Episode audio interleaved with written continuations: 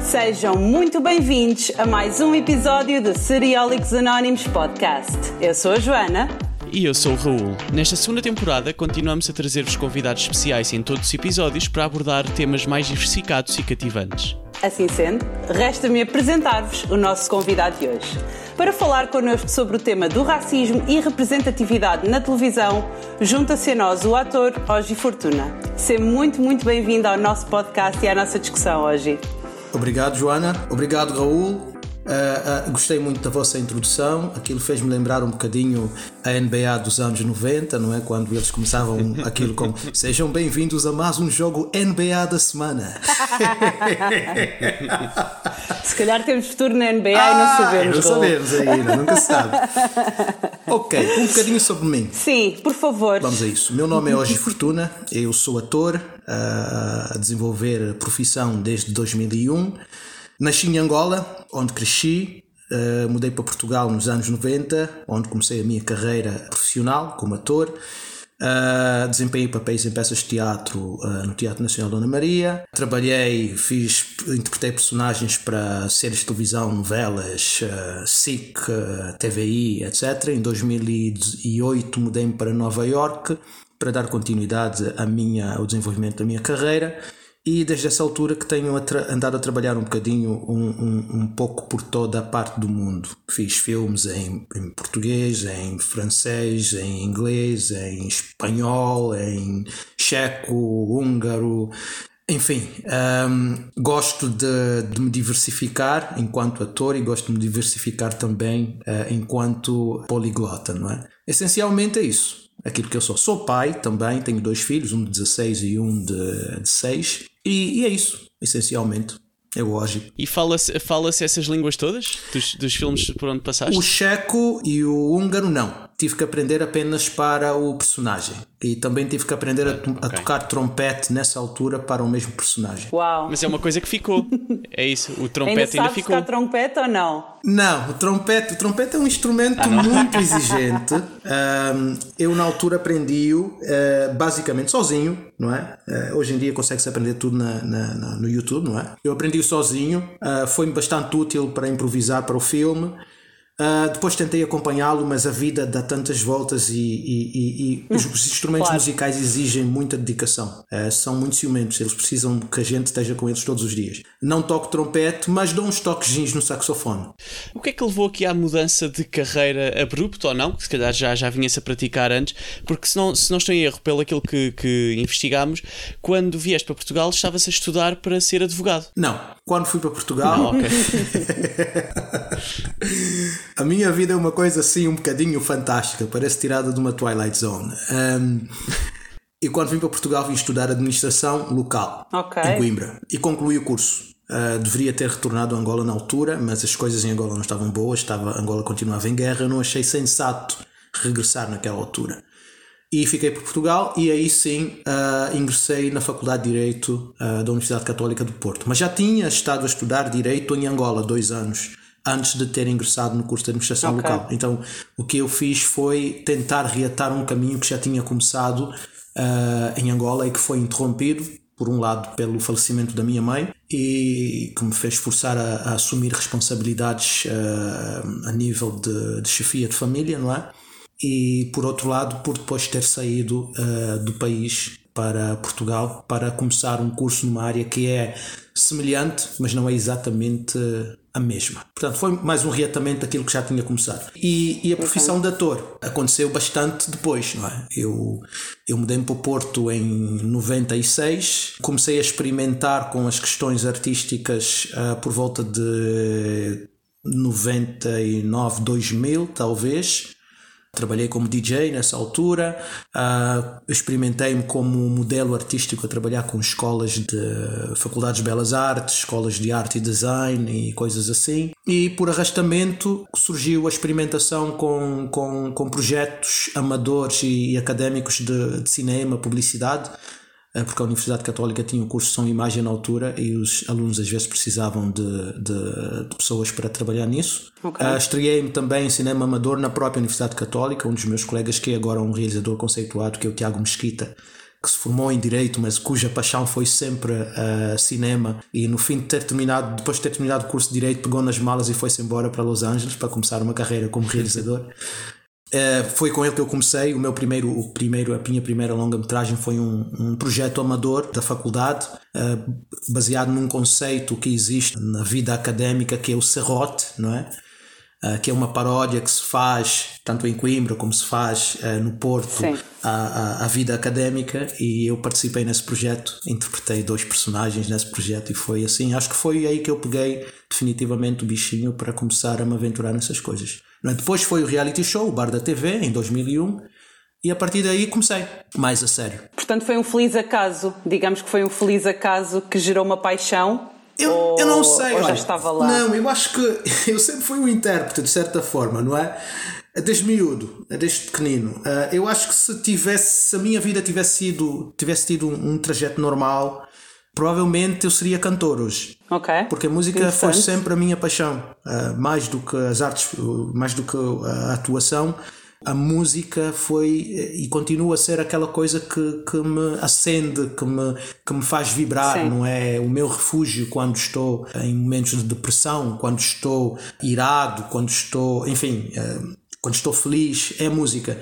Uh, infelizmente não consegui desenvolver essa aptidão, por isso é que de vez em quando vou tentar num instrumento ou outro, não é? Eu tenho, eu acho que estou a fazer, estou a, estou a colecionar uma, uma loja de, de, de instrumentos musicais e não sei Quem tu... sabe daqui a uns anos. Não, não, não, não, não, não vale a pena, não vai, não vai funcionar. Eu vou-me ficar pela atuação, que é uma coisa que eu faço bem,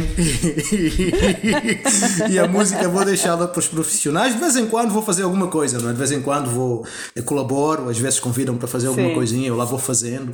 Agora, por exemplo, estou a compor uma, um, um tema musical para, para uma curta-metragem que eu escrevi uh, dirigi e produzi, etc, etc. Então vou brincando um bocadinho com música. Boa parte dos meus amigos são músicos e, e, e lá vou, vou fazer e alguma já, E já temos data prevista de quando é que podemos, quando é que isso vem, vai sair? Não, ainda não, falta bastante. Não. Ainda agora é o processo de pós-produção, uh, depois é enviá-la para festivais internacionais de cinema e depois então é que vamos equacionar as possibilidades da exibição pública, não é?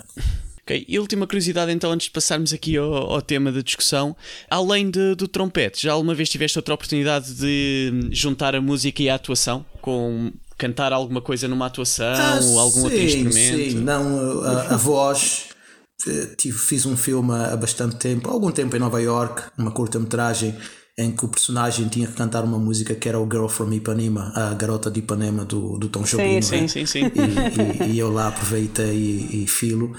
Uh, mas tirando isso, não tive mais oportunidades que eu me lembro de, de, de, tocar qualquer instrumento num filme. Dancei no Afronauts, que é um filme que foi produzido, também foi gravado em Nova York, que é da Francis Bodomo, uh, baseado numa história verídica que aconteceu nos anos 60 na Zâmbia. E o meu personagem dançava, mas cantar uh, não, não, não voltei a fazê-lo, nem voltei a tocar qualquer outro instrumento. Ainda, ainda o hei de fazer. Ainda hei de fazer. É onde haver muitas oportunidades, Sim, não é? ando a pensar seriamente na possibilidade. Epá, gostaria de interpretar o Mano Dibango, por exemplo, que é um, um saxofonista camerunês que morreu, acho que o ano passado, que é considerado uma, le uma, uma lenda da, da, da, da música, uh, da world music, da música africana.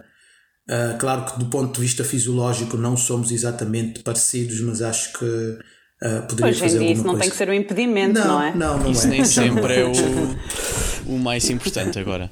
E pronto, começando aqui a falar então do tema que nos trouxe aqui, do racismo uh, na televisão, queria aqui começar por uh, saber a tua opinião do que é que achas dos diferentes movimentos internacionais que têm havido, tem, tem sido um tema que já há vários anos que tem muita atenção do público uh, e saber se tu achas que hoje estamos melhor do que estávamos há 3 ou 4 anos atrás ou se estes movimentos e assim não têm contribuído com a mudança que precisa de acontecer. Ah, estamos sem dúvida melhores. Estes movimentos já, já, já existem há bastante tempo, não é?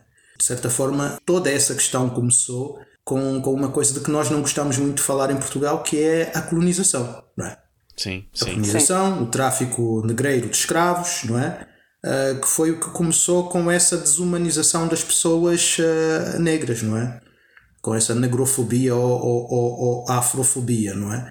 E então, desde essa altura que houve movimentos de resistência contra, contra esta desumanização de, de, seres humanos. Claro que por questões económicas esses movimentos de resistência quase sempre foram uh, sublevados, foram subjugados, alguns deles persistiram, mas uh, o legado foi sempre passado até aquilo que nós temos vindo a testemunhar hoje e que se tornou um bocadinho mais mediático em função do acesso que a maior parte das pessoas tem hoje em dia à internet, não é?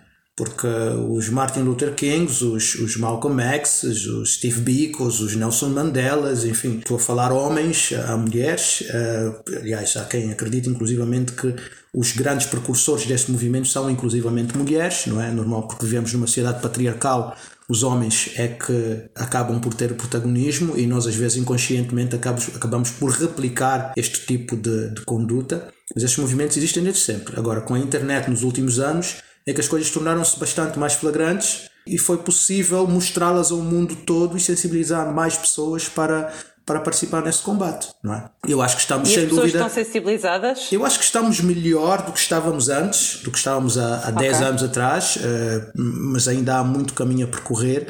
Uh, do ponto de vista da, daquilo que é a minha, a minha área de, de, de atuação, não é? Que é o audiovisual, o entretenimento. Uh, nós em 2016 tivemos aquilo que se chamou o movimento Oscar So White, não é? Uh, por causa daqueles prémios da Academia Americana de Cinema em que não houve selecionados nem nomeados uh, aos Oscars e nós estamos a precisar de uma coisa parecida em Portugal porque estamos a fazer igual, não é? Um, então, desde essa altura que houve uma maior, houve um escândalo, é? boa parte das pessoas da comunidade, das pessoas uh, de renome da comunidade negra manifestaram-se contra isso decidiu-se boicotar os Oscars, as audiências dos Oscars caíram totalmente. E boa parte dessas questões são às vezes movimentadas por questões eh, financeiras, não é? As mudanças às vezes só acontecem quando se toca uh, onde dói mais as pessoas que estão em posição de poder, que é nos bolsos, não é? E, e houve mudanças Infelizmente, a maior parte das, não é às vezes, é, é praticamente é sempre. Sim, porque, porque esses movimentos têm como base uh, uh, uh, estruturas económicas, não é? A, a escravidão teve como base uma estrutura de, económica que depois gerou toda uma série de sociedades que existem em várias partes do mundo. Existe no Brasil, o Brasil, o Brasil é um exemplo trágico disso. Pá. Eu estive no Brasil nove meses e, e, e deixa-me imensamente triste. Aquela imagem que nós temos do Brasil, que é propagandeada, país colorido, bonito, samba, futebol, etc, etc, multiculturalidade, eh, miscigenação, enfim, essas coisas, eh, não é o Brasil, não é o Brasil real. O Brasil tem imensos problemas eh, e quando eu penso nisso dá-me vontade de chorar, porque tem imensos problemas uh, do ponto de vista racial, uh, as pessoas são mortas, a vida das pessoas não tem valor absolutamente nenhum e, e é muito triste. Tudo isso tem a ver com essas, essas estruturas económicas que foram criadas nessa altura e que geraram, não desapareceram não desapareceram. No Brasil, em particular, não desapareceram. Foram, foram de alguma forma perpetuadas por razões de ordem económica, pelo menos era isso que era justificado. Não é? O nosso Dom Pedro II uh, justificava as coisas dessa forma. Enfim, uh, e, e, e, elas foram, não, não foram abolidas, não foram abolidas, não foram revisionadas e, e, e nós herdamos disso e continuamos Sim, a perpetuá-las, não é? E muitas vezes, eh, com alguma frequência, de, de, de, forma inconsciente, não é? As pessoas não são racistas porque uh, não gostam de uma pessoa preta ou querem uh, o mal da pessoa preta, mas é porque nós herdamos todo um legado de práticas Uh, de hábitos que não nos fazem olhar para a outra pessoa que tem cor diferente com a mesma humanidade com que olhamos para as pessoas que se parecem connosco. Connosco estou-me a pôr agora na pele de uma pessoa branca, não é? Se calhar coisas inconscientes e, e que a pessoa nem sequer nota. Se a pessoa tiver a pensar eh, conscientemente nessa decisão, até toma uma decisão não, não racista. Mas às vezes coisas como se calhar mais facilmente muda de passeio se tiver um indivíduo negro atrás dela à noite do que se for um indivíduo branco, todas essas coisas que já estão impostas pela cultura e pela sociedade e que nem nos apercebemos que estamos a fazer, a perpetuar isso. Sim, Sim. cultura, sociedade, as desigualdades sociais que essa cultura e sociedade entre entretanto, criaram, que faz com que populações de um certo segmento étnico uh, sejam mais uh, propensas à prática de determinado tipo de ações que não são consideradas uh, socialmente aceitáveis. Por exemplo, vamos pensar no caso do Brasil, não é? boa parte da população negra do Brasil vive nas favelas, não é?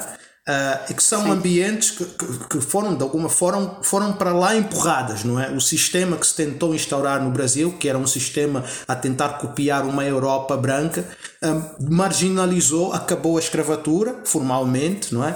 Mas marginalizou as pessoas que se tornaram livres e colocou-as na margem da sociedade sem meios para as pessoas uh, se conseguirem desenvencilhar. Nós, os seres humanos, somos criaturas de sobrevivência. Nós vamos fazer aquilo que tiver ao nosso alcance para sobreviver. Isso não interessa se formos pretos, se formos brancos, se formos amarelos, se formos o que quer que seja. Não. Acumulam-se pessoas em ambientes que não são, uh, digamos assim, uh, civilizados, porque as pessoas. Sem segurança. Com toda uma série de carências económicas, toda uma série de carências sociais a, possibilidade de emergência de atividades ilícitas é bastante mais elevada. E depois, quando surgem os resultados desse tipo de comportamentos por parte das pessoas, é a própria sociedade que criou as condições para que essas pessoas tivessem esse tipo de comportamentos que depois vem a vilificar as pessoas em resultado desses comportamentos. Não é?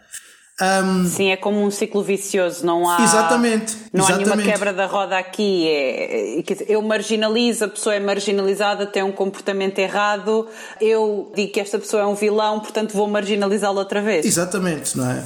Um, é isto que é o racismo sistémico? Isso é que é o racismo estrutural, em, em, em essência, não é? É é, é, toda é a prática de toda uma série de ações uh, inspiradas em certo tipo de pressuposto que nos foi legado estruturalmente por outras instituições e que nos fazem ver uh, ou, ou, agir em relação a outras pessoas de uma forma diferente daquela que, que é a forma como agimos para aquelas pessoas que se parecem connosco. E no fundo nós estamos a criar aquilo que esperamos ver. Também. Já que falaste do, do Oscars, uh, tinha aqui também uma pergunta. Os Oscars, depois dessa polémica, tentaram uh, overcome, tentaram ultrapassar isso impondo aqui umas novas regras para os filmes que podem ser premiados, que tem a ver com o cumprimento de dois uh, dentre quatro, acho eu que são quatro critérios uh, totais que promovam a inclusão, nem uhum. que seja às vezes as pessoas que estão a trabalhar no filme, nem que seja o, o diretor, os, as pessoas de marketing, os cameramans, etc. O que é que tu achas que a solução foi um pequenino passo ou foi fogo de vista para tirar para, para as pessoas que estavam a criticar mais a indústria? Não, eu acho que isso, isso chama-se isso discriminação positiva. E eu acho que é importante e é fundamental. Porque a sociedade não se vai corrigir uh, sozinha. Como, como nós dissemos, isso são práticas estruturais que foram criadas e, e que vão sendo replicadas. Cria-se uma estrutura que privilegia o acesso de pessoas brancas a determinados confortos da sociedade, não é? Isso vai se tornar uma regra. Vai se tornar uma regra, vai se tornar uma regra, vai se tornar uma regra, a menos que essa regra seja quebrada. Eu tive a ouvir um, um, podcast há algum tempo atrás de uma, de uma escritora brasileira que eu admiro muito, que é a Elisa Lucinda. Quando ela, ela manifestava-se e dizia: uh, as pessoas às vezes criticam o facto de uh, as pessoas negras uh, fazerem alguma pressão porque haja aplicação ou criação de leis de cotas para permitir o acesso de pessoas negras a posições uh, que, a, às quais essas pessoas foram historicamente sempre ou quase sempre bloqueadas de, de aceder.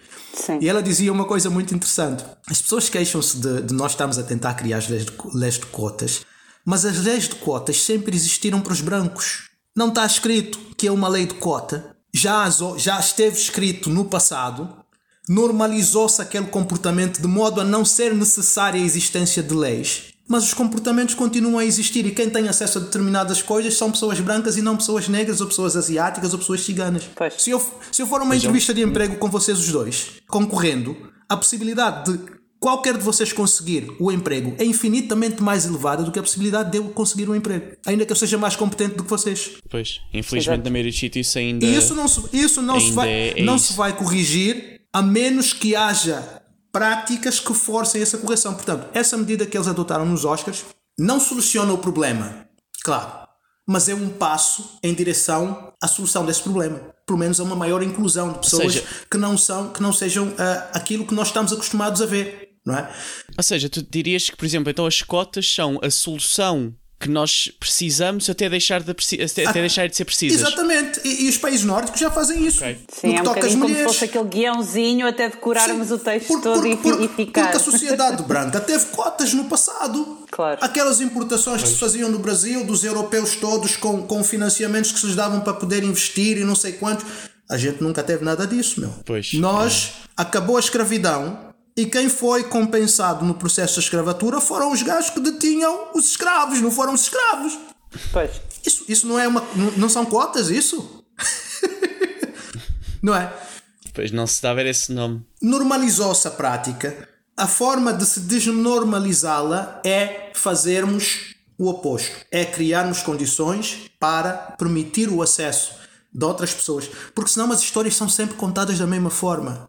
Nós, nós em Portugal, por exemplo, em relação ao, ao, nosso audiovisual, eu costumo dizer uma coisa: as pessoas hoje em dia não aprendem sobre a sociedade na escola. Não. Aprendem-se em certa medida, não é? Mas as pessoas aprendem, sobretudo, através da internet, através da televisão, que é, na minha opinião, uma janela pela qual a sociedade se revê a si mesma. Então, se eu abro a televisão e eu não vejo pessoas que se parecem. Isso, o que eu vejo, o normal que eu vejo, o normal de valor é pessoa branca, eh, normalmente homem branco, não é? Eh, claro, temos a questão também da, da, da, da discriminação que é feita sobre as mulheres. A minha percepção de normalidade é essa a minha percepção de valor é essa. Se eu ligo a televisão e as pessoas bonitas que eu vejo, aquilo que é apresentado como ideal de beleza, são pessoas são brancas, brancos, loiras, pois. com olhos azuis e não sei quem, não sei quanto, até o Jesus pintaram Jesus de branco com olhos azuis. Sim, que era, era, era, era impossível. Sim. É impossível. Isto, isto já, Que é uma coisa que não, não, não era, não é? É, é, é falso. Não faz sentido, meu. Mas, é mas, mas, mas, isso, mas lá está. Se nós pintarmos a sociedade dessa forma, as pessoas que aprendem através da repetição desses padrões vão assimilar e vão repetir exatamente a mesma coisa. Portanto, nós temos que fazer claro. diferente. As pessoas que são mais educadas, que são mais elucidadas, que são mais, uh, vou dizer, humanas, uh, ou uh, não, talvez não seja o termo correto, tem que fazer alguma coisa no sentido de se quebrar esses padrões e de permitir que efetivamente criemos uma sociedade que seja, que seja igualitária, não apenas aquela igualdade que está na Constituição, que está na lei, que é meramente formal, mas uma claro. igualdade de facto, que não vai Humana ser 100%, não é? Não vai ser 100% porque o mundo é feito de desigualdades. Eu acho que num, talvez nunca venhamos a, a criar uma sociedade que seja completamente isenta de desigualdades, não é? Mas nós podemos criar uma Até sociedade porque... que seja mais equitativa do que aquilo que nós temos. Neste momento isto é, é, é escandaloso, não é? E isso tem que claro. ser o, o, nosso objetivo, até porque a primeira experiência a tentar criar uma sociedade 100% igual e equitativa não, não correu muito bem, que foi o comunismo, e não, não saiu bem a experiência. Pois. Então é isso, coisas bonitas. Temos que fazer coisas bonitas.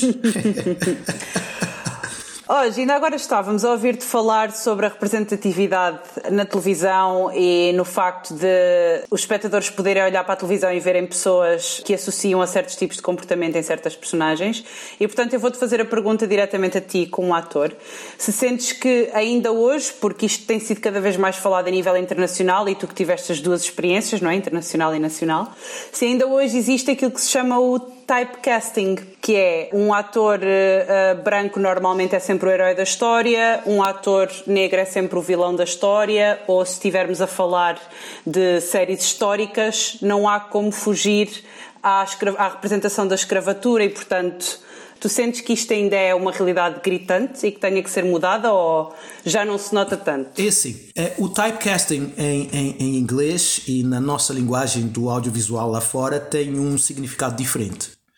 O typecasting é, é para nós é a, a reprodução dos arquétipos ou dos arquetipos, não é? Portanto, eu, por exemplo, pelo, pelo tipo, pela maneira como naturalmente me, transpor, me transporto, me conduzo, pela maneira como falo, etc, etc, desempenharia normalmente papéis de figuras de autoridade. Okay. Eu seria o juiz, eu seria o médico, eu seria um chefe de família. Uh, as pessoas comparam-me imenso com Morgan Freeman. Portanto, eu faria os papéis que o Morgan Freeman faz porque é isto que a minha uh, fisionomia, a maneira como eu falo, a maneira como transmite. eu transmite. Portanto, nós falamos de typecasting nesse sentido. internacionalmente. Okay. Mas eu percebi a tua questão. Agora, a tua questão é um bocadinho mais complexa do que isso. Não tem apenas a ver com as pessoas associarem um certo tipo de, de, de etnia ou, ou, um certo tipo de, de género, uh, masculino ou feminino, a determinado tipo de papéis. É mais profundo do que isso. Uh, não é só a figura da autoridade, etc, etc. É mais profundo do que isso. Tem a ver com a dimensão em que a humanidade dessas pessoas é colocada no papel e depois no ecrã. Tem-se feito um, um, um, movimento enorme lá fora. Uh, há países que estão incrivelmente preocupados com, com essa questão e que têm dado passos fantásticos. Uh, dois exemplos disso: o Reino Unido, a França, por exemplo. Uh, nos Estados Unidos, isto é mais, tem acontecido desde os Oscars So White, tem acontecido com mais frequência ainda a questão eh, nós, é uma questão de humanidade dos personagens. Não é? Há outras questões também associadas uh, que, podemos falar. Por exemplo, uh, os homens têm normalmente uma longevidade em termos de, de vida profissional como atores que é superior à das mulheres. Vivemos numa sociedade Sim. patriarcal, numa sociedade que durante muito tempo objetivou as, e continua a objetivar as mulheres, nos sítios mais do que noutros. Nós em Portugal temos caso trágico, não é? A quantidade de mulheres que são assassinadas pelos seus, seus maridos e, e namorados e, e a quantidade de mulheres que é assediada na rua e, e essas coisas é, é, é, é absolutamente nem, nem, nem, nem consigo encontrar os adjetivos para descrever isso. É, melhor, é melhor não encontrarmos adjetivo nenhum, não é? Deplorável só. Uh, portanto, há, há essa questão.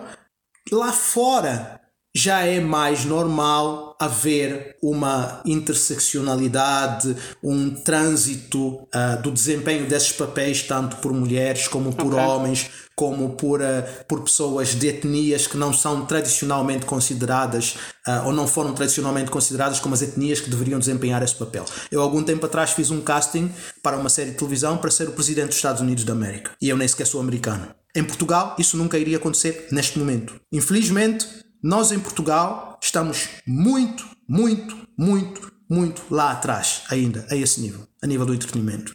E, e, isso tem a ver com não termos adotado essas medidas que os outros tipos lá fora estão a adotar. Não é? Essa questão da representatividade. A Academia de Hollywood mudou nós começamos a ter mais pessoas negras a fazerem papéis de relevo que não são só aqueles papéis de escravo, do, do criminoso, do drug addict, drug dealer, whatever, aquelas coisas, desde que aconteceu Sim. o Oscar So Light. E eles tiveram que mudar a direção da própria academia e colocar uma, uma mulher negra à frente daquilo. As coisas começaram a mudar. Claro. No ano seguinte tivemos o Moonlight como vencedor do Oscar. Ok, os papéis no Moonlight também estavam estereotipados. Mas é, tivemos um vencedor de um Oscar, não é? Um, claro. E, e, a personagem, e a personagem, apesar de ser estereotipada, tinha conteúdo, tinha, não era uma personagem uh, a duas dimensões, Sim, é assim, era uma personagem com humanidade. Ok, apesar vírgula, do, do vírgula. Eu, eu conheço o Terrell Elvin McCraney. Eu, a primeir, o primeiro projeto que eu, a que eu tive acesso nos Estados Unidos quando eu fui para lá pela primeira vez em 2006 uh, foi uma peça do, do Terrell que, que se chamou uh, Brother Size. Quem dirigiu a peça é uma amiga, amiga da minha ex-mulher na altura. Um, e ela convidou-nos para irmos ver a peça. Eu tive a oportunidade de conhecer uh, o, o, autor, de conhecer os, os, atores. Aquilo foi passado no Public Theatre de Nova York.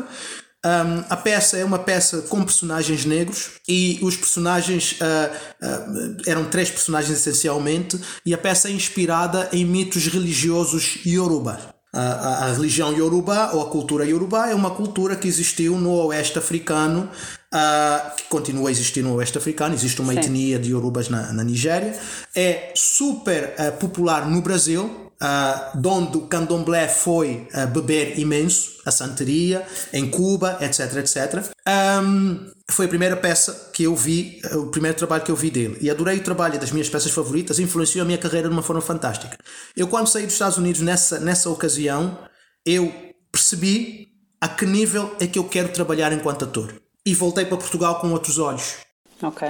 Foi, foi essa, essa diferente mentalidade, essa mentalidade retrógrada que ainda temos cá na indústria, que te levou a querer sair de Portugal e trabalhar eh, lá fora, noutros países, outras culturas? Sim, sim, uh, mas voltando à questão do Moonlight, eu vou já, vou já tocar nessa sua, voltando à questão do Moonlight. O Moonlight tem os, os estereótipos, sim, eu tive alguns, eu adoro o realizador do Moonlight, é um dos meus realizadores favoritos, aliás, o filme que eu, que eu, que eu fiz uh, o filme que eu escrevi, uh, bebe imenso das mesmas fontes onde ele foi beber. Portanto, eu, eu, eu, eu, adoro, vi o primeiro filme dele, que é o Medicine for Melancholy, que é um filme fantástico, dois, uh, dois, dois personagens negros, um homem e uma mulher, a amarem-se, a desfrutarem da vida com, com, com, com humanidade completa, que quando a gente só vê essas coisas nos filmes do Woody Allen ou do Pedro Almodóvar, ou, ou e, e, enfim, eu às vezes perguntei-me, eu quando comecei a escrever o meu, o meu filme pensei assim, como é que seria um filme do Woody Allen se os personagens fossem negros e não brancos?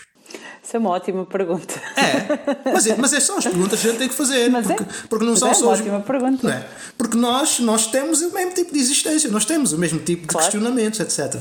Portanto, um, o Moonlight, eu tenho alguns problemas com o Moonlight. Eu provavelmente vou ter que revê-lo, porque talvez existam algumas metáforas que, que estiveram no filme. O, o Terrell é essencialmente um, um realizador de, de, de teatro não é? E os filmes, as peças que ele escreve, ou os filmes que ele escreve, provavelmente vão ter essa dimensão teatral também, não é? O teatro é claro. é essencialmente bidimensional, mais ou menos, que é tridimensional, porque os atores estão lá, mas a gente. Uh, a forma como as coisas são representadas não, não é da mesma forma, não tem os mesmos processos manipulatórios que tem o trabalho no cinema ou o trabalho na televisão, não é? As câmaras mudam de posição para gerar determinado efeito, etc, etc. Enfim, agora 360, é agora até Agora até podemos falar em, em, em 3D e não sei o que, enfim, é, é, uma coisa diferente, não é? Mas pronto, tive, tenho, tenho que rever o Moonlight para perceber se terão existido metáforas nesse filme que, que de alguma forma me passaram, porque eu continuei a achar o filme bastante uh, estereotipado, não é? Mas okay. esse passo que a academia deu foi um passo positivo, abriu as portas a muita coisa, uh, permitiu-nos provar, mostrar que essa ideia que existia no audiovisual de que ser negro não vendia, porque quem detinha a, a, quem detém o poder social e económico é, são as pessoas brancas e as pessoas brancas querem rever-se no ecrã e elas só dão o dinheiro se se conseguirem rever no ecrã. A partir do Oscar So White tivemos o Black Panther que provou exatamente o contrário. Boa parte dos atores no Black Panther não eram conhecidos e eram negros. Sim. E aquilo fez Sim. bilhões de dólares. Exato. Portanto, nós temos que efetivamente quebrar esses estereótipos. Agora, voltando à tua questão, este, este clima retrógrado que, que existe ainda em Portugal, se terá sido a, a razão pela qual eu, eu, eu, eu, eu decidi ir explorar outros mundos, não é? Eu fui para Nova York em 2006 pela primeira vez de férias e em Nova York eu tive a oportunidade de contactar com a comunidade artística lá eu senti-me bastante bem recebido lá, nunca me senti questionado na minha profissão. Desde o momento em que eu disse às pessoas que eu era ator, fui perfeitamente aceito. Uma das coisas que eu gosto em relação aos Estados Unidos é isso. Your word is your bond, a tua Sim. palavra. Tu dizes que és capaz de fazer alguma coisa, as pessoas vão acreditar em ti. Agora, a prova que és capaz. Se não fores capaz, Exato. nunca mais vais fazer não é? Então eu gosto disso, eu gosto dessa, dessa, dessa digamos, meritocracia que existe até um, a um certo limite, com o desconto da questão racial. Porque nós sabemos que quando se trata da questão racial, foi sempre exigido aos negros três ou quatro vezes mais do que é exigido aos brancos para poder desempenhar o mesmo tipo de funções. Não é? Portanto, a meritocracia assume contornos aí um bocadinho mais estranhos, não é? Um, mas eu sempre fui aceito e, e fui a Nova York em, em, férias em 2006. Gostei da forma como fui tratado, senti que era um, um, um universo onde com vontade e com trabalho eu poderia fazer alguma coisa bonita da minha carreira. E em 2008 decidi mudar, fui para lá novamente em 2007 Gostei imenso, novamente, e em 2008 decidi sair de Portugal. Dei-me conta que em Portugal, uh, eu na altura estava a fazer comédias em Portugal, estava a fazer os Malucos do Riso e, e, e, e coisas assim, não é? Uh, fiz algumas pequenas participações em novelas, uh, fiz um filme o, com, realizado pelo António, António Pedro Vasconcelos que foi Os Imortais houve uma coisa muito interessante nesse filme que eu fui eu fui fazer audição para ser um, um para interpretar o papel de um ator uh, de, um, de, um, personagem moçambicano que se chamava Matateu mais um daqueles personagens pequenos não é? Uh, o único preto naquilo. E o meu personagem tinha falas quando eu fui para lá fazer o casting. Eu estava todo feliz, é, pá, ia ser. Eh, já tinha feito alguns trabalhos em, em cinema nessa altura. Uh, trabalhei com a Valente Produções. A Valente Produções fazia co-produções com França. Os franceses vinham para cá muito filmar coisas. Eu já tinha feito algumas coisinhas com eles e tal. E então fiquei todo entusiasmado por poder uh, participar num primeiro filme português com um personagem que tinha, uh, apesar de ser um personagem pequeno, tinha umas falas. Né? Naquela altura eu fazia trabalho de figuração. E então, Pois. quando fomos filmar aquilo, eu apercebi-me que os, uh, retiraram as falas ao personagem. Ah, ok. então tá. Foi muito interessante. Eu continuei a achar a experiência interessante, conheci pessoas fantásticas, conheci o, o falecido Felipe Duarte. Uh, que às Sim. vezes, às vezes uh, senti que foi uma perda enorme, não é? Ele ter nos deixado assim tão cedo, é uma pessoa por quem eu tinha imensa estima. Uh, tivemos juntos no Brasil o ano passado, quando eu fui fazer a novela da Globo e íamos nos encontrar, mas a vida não permitiu. Ele, entretanto, regressou a Lisboa. Quando eu entrei em contato com ele, ele disse-me que estava no aeroporto, tinha acabado de, de aterrar em Lisboa e que nos íamos encontrar quando eu regressasse. E passado pouco tempo, ele, ele foi-se. Então, conheci o, o Filipe Duarte, conheci o, o, o, Nicolau Brenner, que também já não está já não está entre Sim. nós, e que foram pessoas que, que sempre me encorajaram imenso a fazer Desculpe. Não há não, problema. Não, à vontade, à vontade. É sempre um tema é. emocionante. Não é fácil. A fazer o trabalho que eu tenho vindo a fazer, não é? Uh, e levá-lo ao, mais, ao, mais, ao nível mais sério possível. Um, então foi uma boa, acabou por ser uma boa experiência porque efetivamente conheci uh, uh, uh, algumas pessoas fantásticas, não é? E que depois algumas delas voltei a encontrar-me em termos de trabalho, por exemplo, Rui Unas, etc, etc. Enfim, foi, foi, foi, foi uma boa experiência. Mas sim, o facto de eu ver que as minhas as possibilidades de trabalho cá em, em Portugal, para mim, iam ser bastante limitadas, fez-me dar o passo de experimentar algo que era desconhecido para mim mas que eu sentia que me, que me iria uh, dar oportunidade para, para, para crescer enquanto ator, para crescer enquanto ser humano também, porque eu acho que viajar e viver em outros lugares é, é algo muito bom para, para nos enriquecermos enquanto pessoas, não é? E, e houve um episódio interessante, antes de eu me ter ido embora para os Estados Unidos em 2008, eu fui fazer um casting a SP uh, Filmes, a SP Produções, uh, eh, SP Sim. Televisão. Era, era SP Filmes quando eu trabalhei lá e fiz os Sim. Malucos do Riso e depois passou a ser SP Televisão. E eu conheci, encontrei-me com a, a, Maria Botelho Muniz, que também foi fazer o casting. Eu conhecia lá. E ela tinha okay. estado a estudar em Nova York na altura acho que tinha estado na American Academy of Dramatic Arts, não estou em erro. E então tivemos assim uma conversa. Eu tinha-lhe falado na possibilidade de. Eu fui fazer o casting para ser um advogado nessa altura. Ok. E ficamos a conversar nos bastidores antes da audição. E eu disse-lhe, pá, eu estou a pensar. Eu estive em Nova York em 2006, em 2007, e pá, estou a pensar. Tô, na altura estava a namorar com uma pessoa que se tornou minha esposa e agora é minha ex-mulher, ex-esposa, e que estava a residir lá na altura. E eu contei a Maria, pá, estou a pensar em mudar para os Estados Unidos e, e começar a carreira como ator lá, fazer uns cursos e não sei quantos. E ela disse-me: Olha, eu acho que fazes muito bem, porque eu olho para ti e a maneira como tu falas, tu tens aquele demeanor clássico que os americanos gostam de dar valor no que se trata a cinema. E eu acho que vai correr muito bem. E, e então eu fui, fui para lá com esse, também com essa, com mais esse encorajamento, não é? Então uh, foi muito interessante, foi uma experiência fantástica. É claro que as raízes chamam-nos sempre, não é? A gente vai, faz as coisas, uh, olha para trás, vê o que a gente deixou para trás. Uh, eu lembro-me que quando fui uh, fazer o primeiro filme, o filme que me deu nome internacional, que foi o filme Viva Riva na República Democrática do Congo, eu estava na República Democrática do Congo, de repente ligo a RTP Internacional e vejo um programa infantil que era Os Amigos do Panda, que eu vi com os meus filhos vezes infinitas depois, e tinha lá uma personagem negra que era uma médica. Era Cláudia Semedo, acho eu, que fazia isso. E eu fiquei, eu fiquei um bocadinho em choque. Eu disse assim: epá, Portugal está a mudar. Isso foi em 2009, 2009, 2010. Okay. Portugal está a mudar, pá. Ah, eu já consigo ver uma pessoa negra, quer dizer, Cláudia Mulata, mas é negra, negra Sim. a fazer papel de médica. Então, é, mas isto não devia, não devia ser. Claro. Só esse pensamento já é um pensamento que mostra o quão enraizado está o racismo. Exatamente, não devia ser um inclusivamente, inclusivamente nas pessoas negras. intrínseco, exato. Exatamente. exato. Porque estas coisas, ser. estas coisas não são só não são só os brancos que depois têm este tipo de preconceito inconsciente e tudo mais.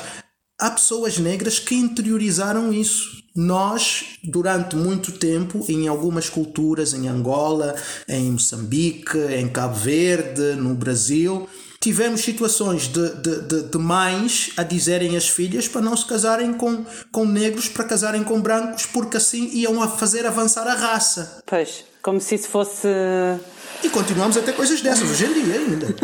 Vivemos numa cidade um bocadinho mais aberta e tal, mas continuamos a ter essas coisas eh, fortemente enraizadas ainda, não é?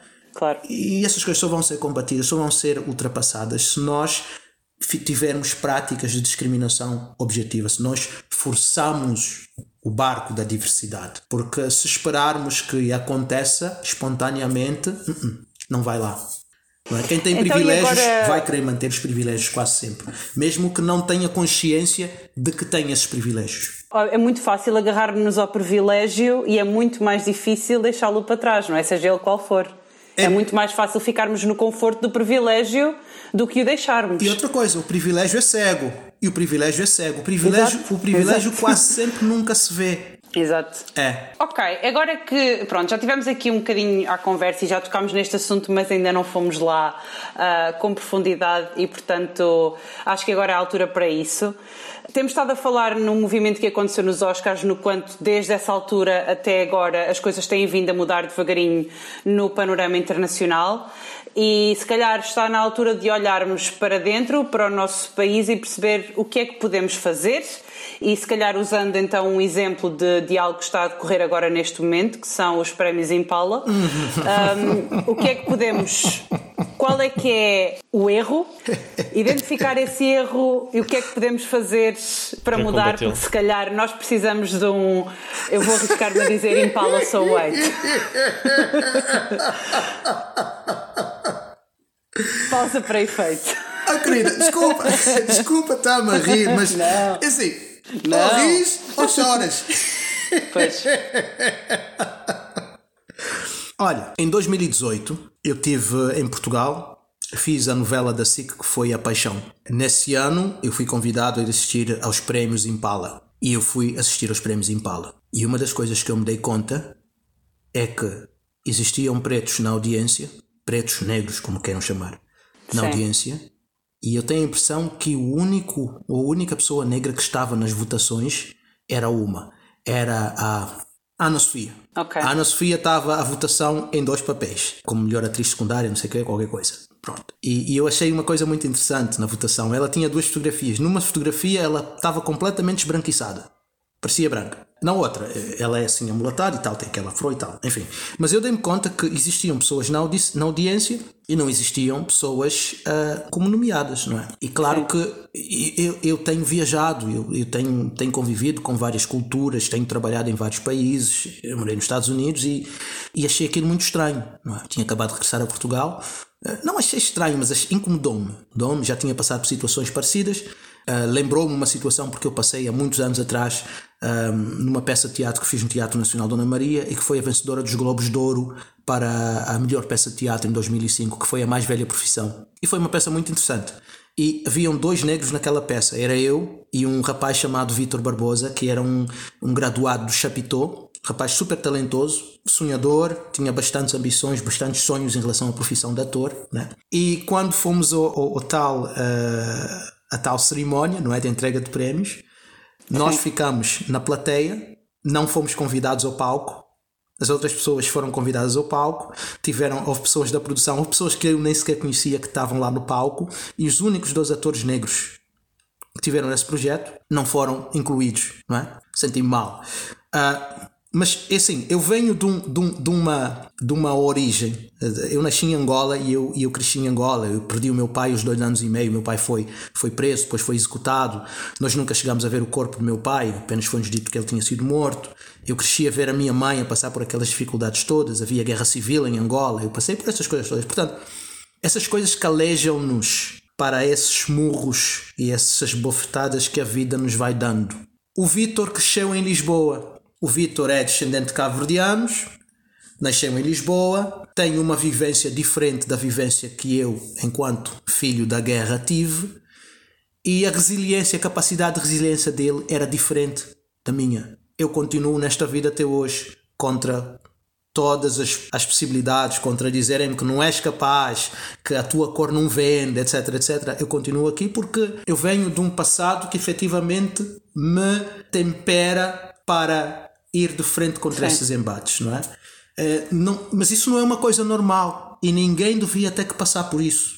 Portanto, voltando aí à questão do, do, do, do saindo agora dos Globos de Ouro e indo para os prémios Impala, estamos assim a fazer uma, um percurso pelos, pelas venues do, do audiovisual, dos prémios e não sei o quê. Dei-me conta disto, que não havia pessoas negras na altura. Cheguei a pensar na possibilidade de congregar as pessoas que eu conheço negras do audiovisual e fazermos uma manifestação em frente ao teatro, ao cinema, ou qualquer coisa. Porque a gente ficou a saber das nomeações antecipadamente, é? antes da própria cerimónia. Claro. Cheguei a pensar em fazer um, uma manifestação, em imprimir umas, umas camisolas com, com algumas coisas a falar uh, do, do, racismo que existe no audiovisual, e irmos para lá em frente a, a, ao Teatro São Jorge, o Cinema São Jorge, e, e ficámos lá assinar bandeiras e não sei quantos.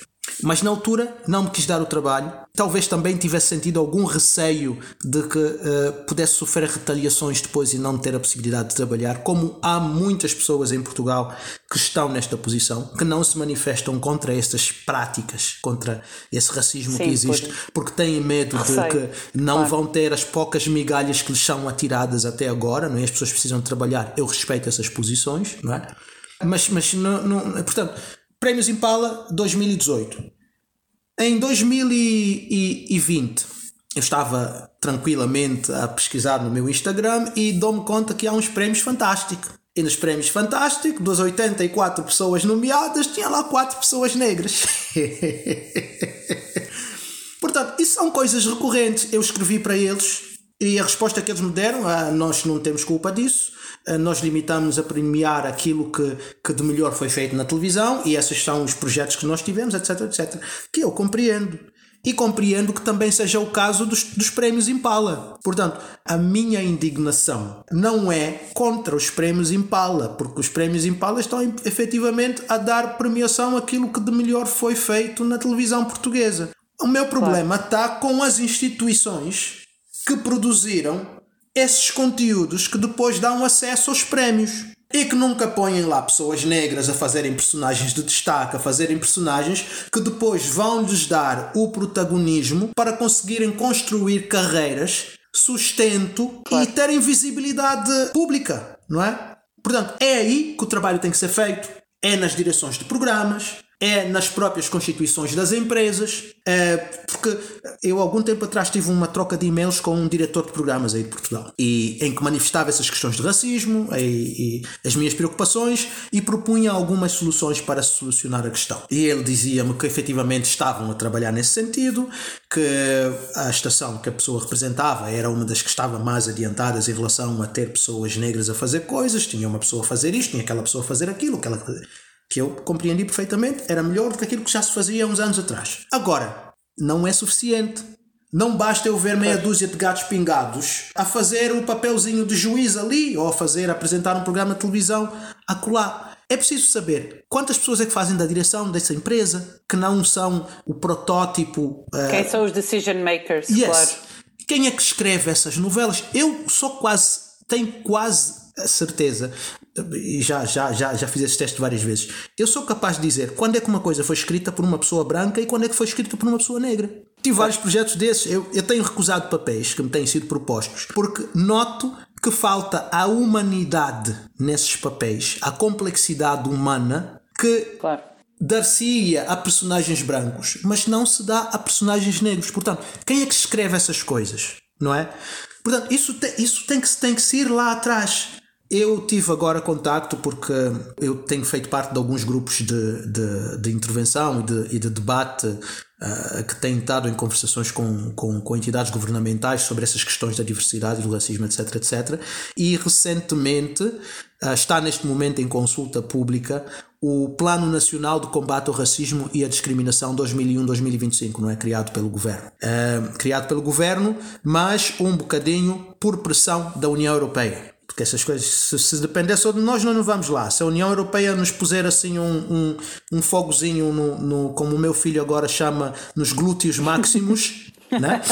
que ele tem lá um livro de anatomia que ele está a estudar as partes anatómicas do corpo e agora descobriu que a traseira chama-se glúteos máximos e ele passa a vida a repetir glúteos máximos, qualquer coisa é glúteos máximos, não é? Mas uh, quando nos põe assim um fogozinho nos glúteos máximos, nós uh, começamos a, a mover-nos. E claro, depois há questões relacionadas com a possibilidade de ficarmos prejudicados no acesso a fundos comunitários, etc, etc. Enfim, uh, não vou discutir claro. as, as, as causas que estarão por trás disso, mas a verdade é que nós lidamos com esse racismo racismo há muitos anos e só agora é que começamos a tomar medidas nesse sentido. Agora, tentando manter um certo positivismo sobre essa coisa toda, eu tive a ler o, o, o plano, uh, é ambicioso, tem toda uma série de, de medidas uh, gerais uh, e relativamente particularizadas que vão que deve, deverão ser implementadas para se diminuir as desigualdades baseadas na, na, na raça um, e algumas outras desigualdades, mas neste caso em particular tem a ver com, com a questão do racismo e da, e da representatividade uh, étnica nas estruturas públicas. É claro que este programa aplica-se essencialmente às estruturas públicas. Não é? Eu não sei até que ponto é que há efetivamente capacidade por parte do governo para influenciar também entidades particulares. A nível da televisão, boa parte, excetuando a RTP, é claro que se a RTP der o pontapé de saída, acho que teremos progresso e os outros poderão eventualmente acompanhar. Um, claro. Estou otimista em relação a esse plano. Uh, espero que efetivamente as medidas que estão nesse plano sejam implementadas. Se, espero que haja participação da sociedade civil uh, do, dos grupos que têm feito pressão e que têm conhecimento das realidades dessas etnias que têm sido neste momento marginalizadas na, na, na execução das medidas que estão na criação e execução das medidas que, que devem ser adotadas.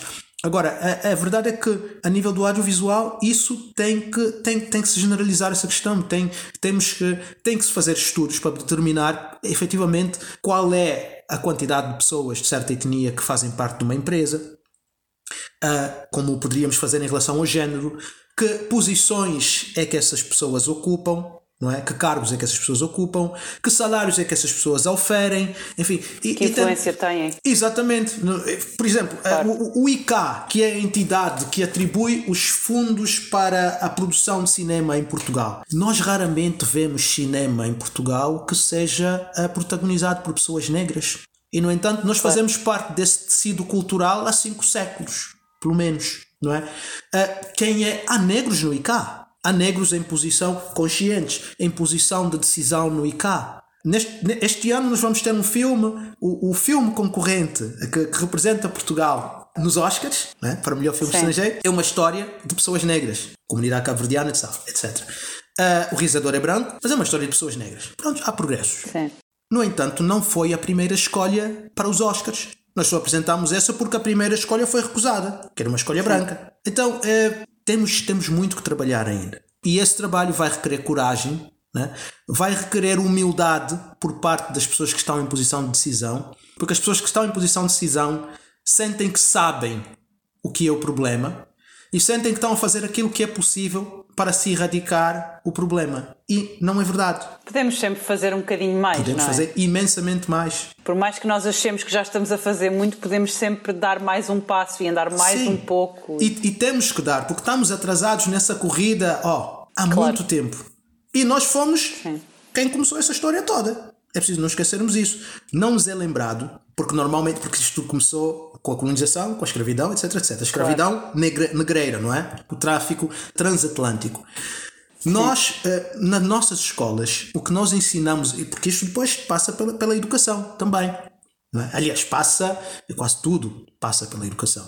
E então, o que é que nós estamos a ensinar às nossas crianças? Que depois se vão tornar adultos. O que é que nós vimos a ensinar as nossas crianças que depois se vão tornar adultos? Onde é que o nosso motivo de orgulho nacional onde é que tem sido depositado? Nesta coisa bonita, romantizada que nós chamamos de descobrimentos. Pois. Igual, Está na altura de encontrarmos outra coisa mais interessante, Sim. mais humana, para nos não, estarmos mas, é orgulhosos, é assim, não é? Nós, nós podemos encontrar a coisa, eu acredito que se as coisas forem contadas com verdade, poderemos encontrar várias coisas que nos farão sentir orgulho uh, enquanto comunidade nacional. E se claro. não as encontramos eh, no passado, que é um passado que nos tem sido contado de forma distorcida, a versão do caçador, não do leão, e tem, tem sido imensamente romantizada, e estamos a pôr isso na cabeça das nossas crianças desde muito cedo. E depois há uma coisa muito interessante. Eu, algum tempo atrás, a, a título de experiência, uh, fui a um continente e comprei uns livros infantis sobre a história de Portugal, sobre a história dos descobrimentos e tal. Sim. E a forma como aquilo era dito forçava psicologicamente as crianças a identificarem-se com esse projeto nacional de exploração das colónias, etc, etc. Porque dizia lá que isso foi uma decisão unânime, tanto do, do aparelho de Estado, não é? Como das pessoas, dos portugueses de base que sentiram a necessidade. E, e as crianças crescendo com essas coisas na cabeça chegam à idade adulta é praticamente impossível dissociarem-se disso. Porque nós, enquanto Sim, seres humanos. São moldadas, não é? Sim, As crianças nós, são. E nós, enquanto seres humanos, temos necessidade de acreditar que aquilo em que nós acreditamos, aquilo que nos foi ensinado desde sempre, é verdade. Claro. Não é?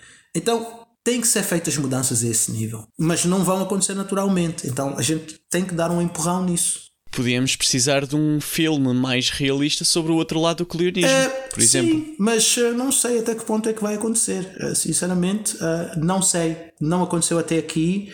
Continua a haver imensa resistência em relação a isso. Um, sim, notou-se até por, por outros dramas políticos que se calhar não é o objetivo aqui sim. agora também é abordar, mas notou-se muito. Não, não, não acho que a sociedade esteja preparada para isso, mas se calhar era uma coisa de choque que podia ajudar. Mas a questão, é, a questão, a questão é essa: a sociedade nunca está preparada para nada. E ao mesmo tempo, a sociedade está preparada para tudo. A Sim. sociedade, as, as pessoas têm essa ideia de que é preciso proteger a sociedade que não está preparada para esta mudança, para aquela mudança. A mudança é a única constante na vida e nós estamos sempre a passar por elas às vezes são mais abruptas do que noutras vezes. Olha, temos uma mudança agora, o Covid, e estamos nos adaptar a ela, por exemplo. E, e não era algo que nós estivéssemos propriamente preparados para, não, não é? Não. Exato. De todo. Então, as, as mudanças é preciso haver vontade, é preciso haver coragem política. O grande problema, às vezes, é, é, é, a falta de coragem política de quem tem capacidade de decidir, decidir essas coisas. Porque as pessoas têm essa crença de que, efetivamente, vão pisar nos calos de muita gente ao tentarem contar uma versão diferente da história, não é? ao tentar tocar naquilo que as pessoas sempre consideraram ser o seu orgulho nacional. Não é? As pessoas, perdão, têm uma defesa enorme em relação a estas coisas, mas eu acredito que é possível fazê-lo e eu acho que é urgente fazê-lo. E eu não gostaria de ter uns prémios Impala no próximo ano uh, com essa mesma, essa mesma configuração não é? Claro. Não gostava. Claro. Já tive em 2018, uh, provavelmente em 2019 foi igual, uh, ah, 2020 deve ter sido igual. Perdi, perdi a linha, acabei de encontrar agora novamente nos 2021 e eu não gostava que 2022 fosse igual. Aliás, eu gostava que eles tivessem a coragem agora de colocar pelo menos dois apresentadores negros nesta coisa. Pois. Já que não nomearam ninguém, não é? A única pessoa que nomearam foi o Cláudio França, que nem sequer foi Sim. nomeado na categoria de jornalismo. Foi nomeado pois ele na está nomeado na categoria de, de, apresentador, não é? Não, querida, revelação, revelação, revelação. Ah, revelação, exatamente. Que é uma exatamente. categoria, que é uma categoria, uma categoria menor, exatamente. uma categoria para aquelas pessoas que estão a ser descobertas, eles são pequenininhos ainda. É uma revelação. E, e, essas coisas têm que acabar, pá. Mas isso não vai acabar por vontade da Impala, isso tem que acabar por vontade de quem cria esses conteúdos, não é? Ou por nossa vontade popular em colocarmos pressão a essas pessoas para começarem a fazer um trabalho que seja mais representativo daquilo que é a sociedade em que nós queremos viver. Por falar em vontade popular, e se calhar nós vamos terminar o nosso episódio com a, a falarmos disto, tu tens uma petição a decorrer precisamente uh, nesse sentido. Uhum. que fala do uh, não ao racismo na televisão portuguesa. Sim. Nós vamos deixar, para quem nos estiver a ouvir, vamos deixar o link na descrição do, do episódio para que as pessoas possam, possam ler e possam aceder. Ok. Mas gostava se calhar que falasses um bocadinho sobre a tua petição e o intuito. É assim, uh, querida, Desculpa eu tratar-te por querida, eu tenho a mania de tra tratar as pessoas por querida e por querido e por irmãozinho, coisas assim. e, e, às vezes, se calhar, não é a forma correta de tratar as pessoas porque é um bocadinho, uh, eu vou-me dando conta que é condescendente às vezes. Mas a ideia não foi, não, não, não é sem dúvida essa, mas eu, eu, eu vou-me tornando cada vez mais uh, consciente da utilização de certa terminologia que, entretanto, se foi normalizando uh, na nossa linguagem, em particular na minha linguagem. Então é o seguinte. Um, a petição surgiu um bocadinho de indigna indignação, porque um, não, isso não é novo para mim, mas uh, os últimos anos fizeram antever uh, um bocadinho um cumular de coisas, não é? Tivemos aquele escândalo com o filme Soul, com um casting uh, vocal do filme Soul, em que tivemos um ator Sim. negro, que é o Ricardo Monteiro, que fez um papel secundaríssimo, que fez o papel do pai numa cena de flashback do pai do, do personagem principal, um, que foi um filme que foi criado com o intuito de homenagear a cultura, uh, de dar visibilidade à presença de pessoas negras, não é? Foi o primeiro personagem principal numa série. Sim. O próprio título do filme é metafórico, porque durante Sim. muito tempo era acreditava-se era defendido, era propagado que as pessoas negras não tinham alma. Okay. Só passavam possivelmente a adquirir alma depois de terem sido convertidas ao cristianismo. Uh, então, um filme com essa dimensão toda, com esse trabalho que foi colocado por trás, claro que é um trabalho que não foi feito em Portugal, foi feito lá fora nos Estados Unidos, para homenagear uma comunidade, para dar visibilidade a uma comunidade que até aí foi invisibilizada, não é? Em Portugal, eh, passou-se por cima disso e fez um filme, os personagens todos brancos, é? as vozes todas de personagens brancos, e um negrinhozinho lá a, a fazer um pontinhozinho só para, para dizer pá, que nós também, afinal, não somos, se calhar não somos racistas, tem aqui uma pessoa negra. Perdeu-se o intuito do filme. Exatamente. Portanto, foi isso. Para mim foi, foi um choque, foi devastador. Uh, houve uma manifestação pública sobre isso, houve uma petição pública sobre isso. E eu pensava que as coisas, enfim, uh, fossem melhorar um bocadinho, não é? Que fosse haver uma maior sensibilidade para essas questões, não é? É claro que se calhar pensei de forma irrealista porque não passou assim tanto tempo entre o Sol e os Impala, não é? Portanto, as mudanças não acontecem com essa rapidez. Mas eu sou humano, então eu sinto. E efetivamente claro. eu senti indignação quando vi nos prémios e fui consultar, ver quem é que eram as pessoas que estavam nomeadas, a ver se eu, se eu, se eu identificava alguém que eu conhecesse. E, e quando fui desfolhando aquilo, vi aquilo, são pessoas brancas. Não é? Isto não é a sociedade portuguesa em que eu vivo, não é a sociedade portuguesa em que vocês vivem. E, e no entanto, é o audiovisual que nos é vendido e pelo qual nós pagamos. Nós pagamos Exato. aquela taxa audiovisual ou, ou coisa, não é? E depois damos isso. Então eu fiquei indignado com aquilo e a petição foi um bocadinho. Um, isso foi antes de eu ter tomado conhecimento desse plano do, do governo, por exemplo. Sim, sim, sim. Um, e a petição foi um bocadinho mais uma forma de manifestar, manifestar indignação, de mais uma vez levar a quem tem, quem de direito, a preocupação para se fazer alguma coisa nesse sentido e fazê-lo de uma forma claro. um bocadinho mais incisiva, porque até aqui nós andamos a pedir favores uh, e, e, e é preciso começar a acusar as pessoas de terem comparticipação criminosa naquilo que está a acontecer em Portugal em relação a essas questões eh, raciais, porque essas questões depois acabam por afetar vidas de pessoas. Há toda Sim, uma comunidade exatamente. de pessoas que, à custa dessas práticas estruturais, vive em condições subhumanas, vive em condições em que as suas vidas têm menos uh, validade, têm menos capacidade de sobrevivência do que a vida dos outros cidadãos. Claro. Depois, temos questões, temos casos que acontecem, como o caso do Alcino Monteiro, como o caso de Giovanni, de, de situações, como o caso do, do, nosso colega de profissão, que foi o Bruno Candé, não é? Uh, e, e, parece que ninguém faz nada, continuamos a, a ver repetidos os padrões de. Passa-se por cima, é só mais uma pedra no caminho. É, e chega uma altura que torna-se demasiado, para mim. E eu estou numa fase da vida em que não claro. estou disposto a comprometer-me com este tipo de questões. Ou seja, não estou disposto a comprometer-me com, com um sistema que, que continue a perpetuar esse tipo de desigualdades e que continue a propiciar esse tipo de desvalorização da vida de pessoas que se pareçam comigo e que se pareçam comigo e claro. a vida de pessoas ciganas. Mas os ciganos praticamente então não têm representatividade quase todo, não é? No audiovisual, Sim. pelo menos. E então é isso, foi, foi essa a motivação da, da petição. Uh, eu partilhei com várias pessoas, partilhei nas minhas redes sociais. Ela, neste momento, uh, está uma uh, petição, digamos, com pouca participação. Eu senti que tinha que fazer alguma coisa, esse foi o meu passo. Não estava na expectativa de que as pessoas fossem aderir, que as pessoas se fossem manifestar eu senti que eu tenho que fazer alguma coisa, independentemente daquilo que outras claro. pessoas estejam a fazer também cumulativamente, mas eu hoje, Fortuna, individualmente, como membro desta sociedade, Tomar uma atitude. como personagem, como, como ator neste universo que é o audiovisual, tenho que fazer alguma coisa e, isso, e fiz isso. O meu filme toca em questões semelhantes também, também vai nessa okay. senda. E eu estou a pensar em breve em criar uma produtora audiovisual aí em Lisboa com o objetivo de dar visibilidade a pessoas com pouca representatividade até, neste, até este momento na sociedade. Uma, uma, uma produtora que invista em conteúdos que não são os conteúdos que normalmente o nosso, nosso audiovisual investe, o nosso IK investe.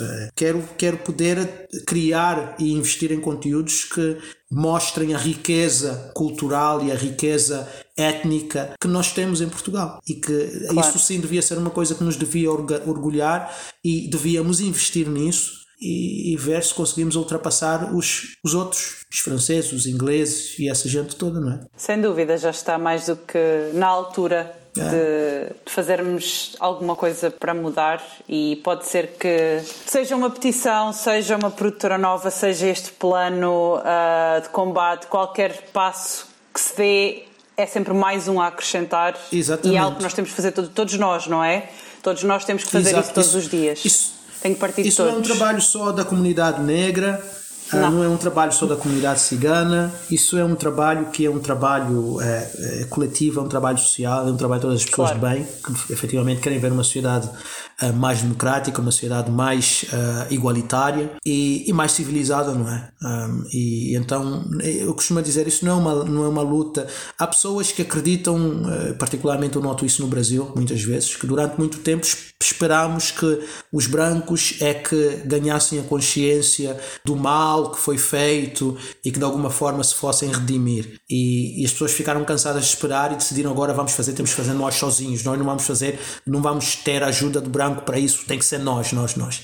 Eu acredito que isso não seja um, uma, uma luta que vá ser vencida só com aquelas pessoas que têm estado uh, na margem neste momento. Portanto, é, é uma luta que deve ser participada entre as pessoas é que têm estado na margem e as pessoas que têm usufruído, quer consciente, quer inconscientemente, do privilégio de, de, de serem brancas, não é? As pessoas de claro. bem, é uma, é uma luta de todos, não é?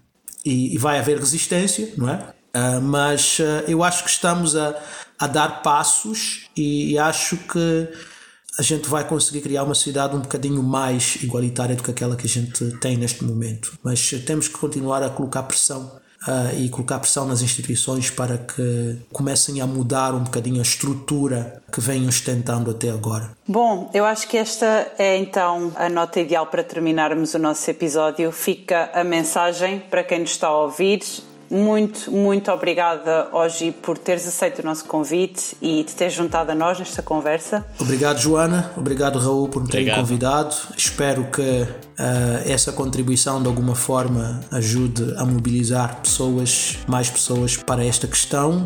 E vamos Sem seguir dúvida. em frente, não é? Vamos seguir em frente, com amor, sempre, não é? Claro. Com fraternidade, com sentido de justiça, não é? Com criatividade e vamos tentar criar um mundo melhor. Há quem não acredite que nós sejamos capazes, mas eu sou um sonhador. Temos que ser todos um bocadinho sonhadores, não é? É, vamos a isso. Hoje, onde é que os nossos ouvintes te podem encontrar uh, nas redes, caso queiram falar é contigo? Sim, os nossos ouvintes podem encontrar-me. Eu tenho uma página de Instagram que é Hoje Fortuna Ator, só com um A. E então eu estou aí, é lá que eu publico os meus conteúdos uh, em língua portuguesa. E depois tenho uma página internacional, que é onde eu partilho os meus conteúdos em língua inglesa, porque são mercados diferentes, são questões diferentes e, e, eu gosto de estar conectado com ambas. Já nós podem encontrar-nos em serialixanónimos.seriesatv.pt e no Instagram em seriesatv.pt. Aproveitem para deixar o vosso feedback sobre este ou outros episódios do nosso podcast. E se quiserem disparatar, também estão à vontade. Não, estou a brincar. O Cereólicos Anónimos Podcast é um projeto de séries da TV que conta com o apoio da Cerveja Vadia, que nos fornece a artesanal Cidra Vadia, um produto 100% português. Também vocês podem ajudar-nos a fazer crescer este projeto através do patreon.com barra Anónimos. Sigam-nos no Spotify, no Apple Podcasts ou em qualquer outra plataforma disponível para estarem sempre a par dos novos episódios mensais. E lembrem-se, o que a realidade não vos traz, trazem-vos as séries.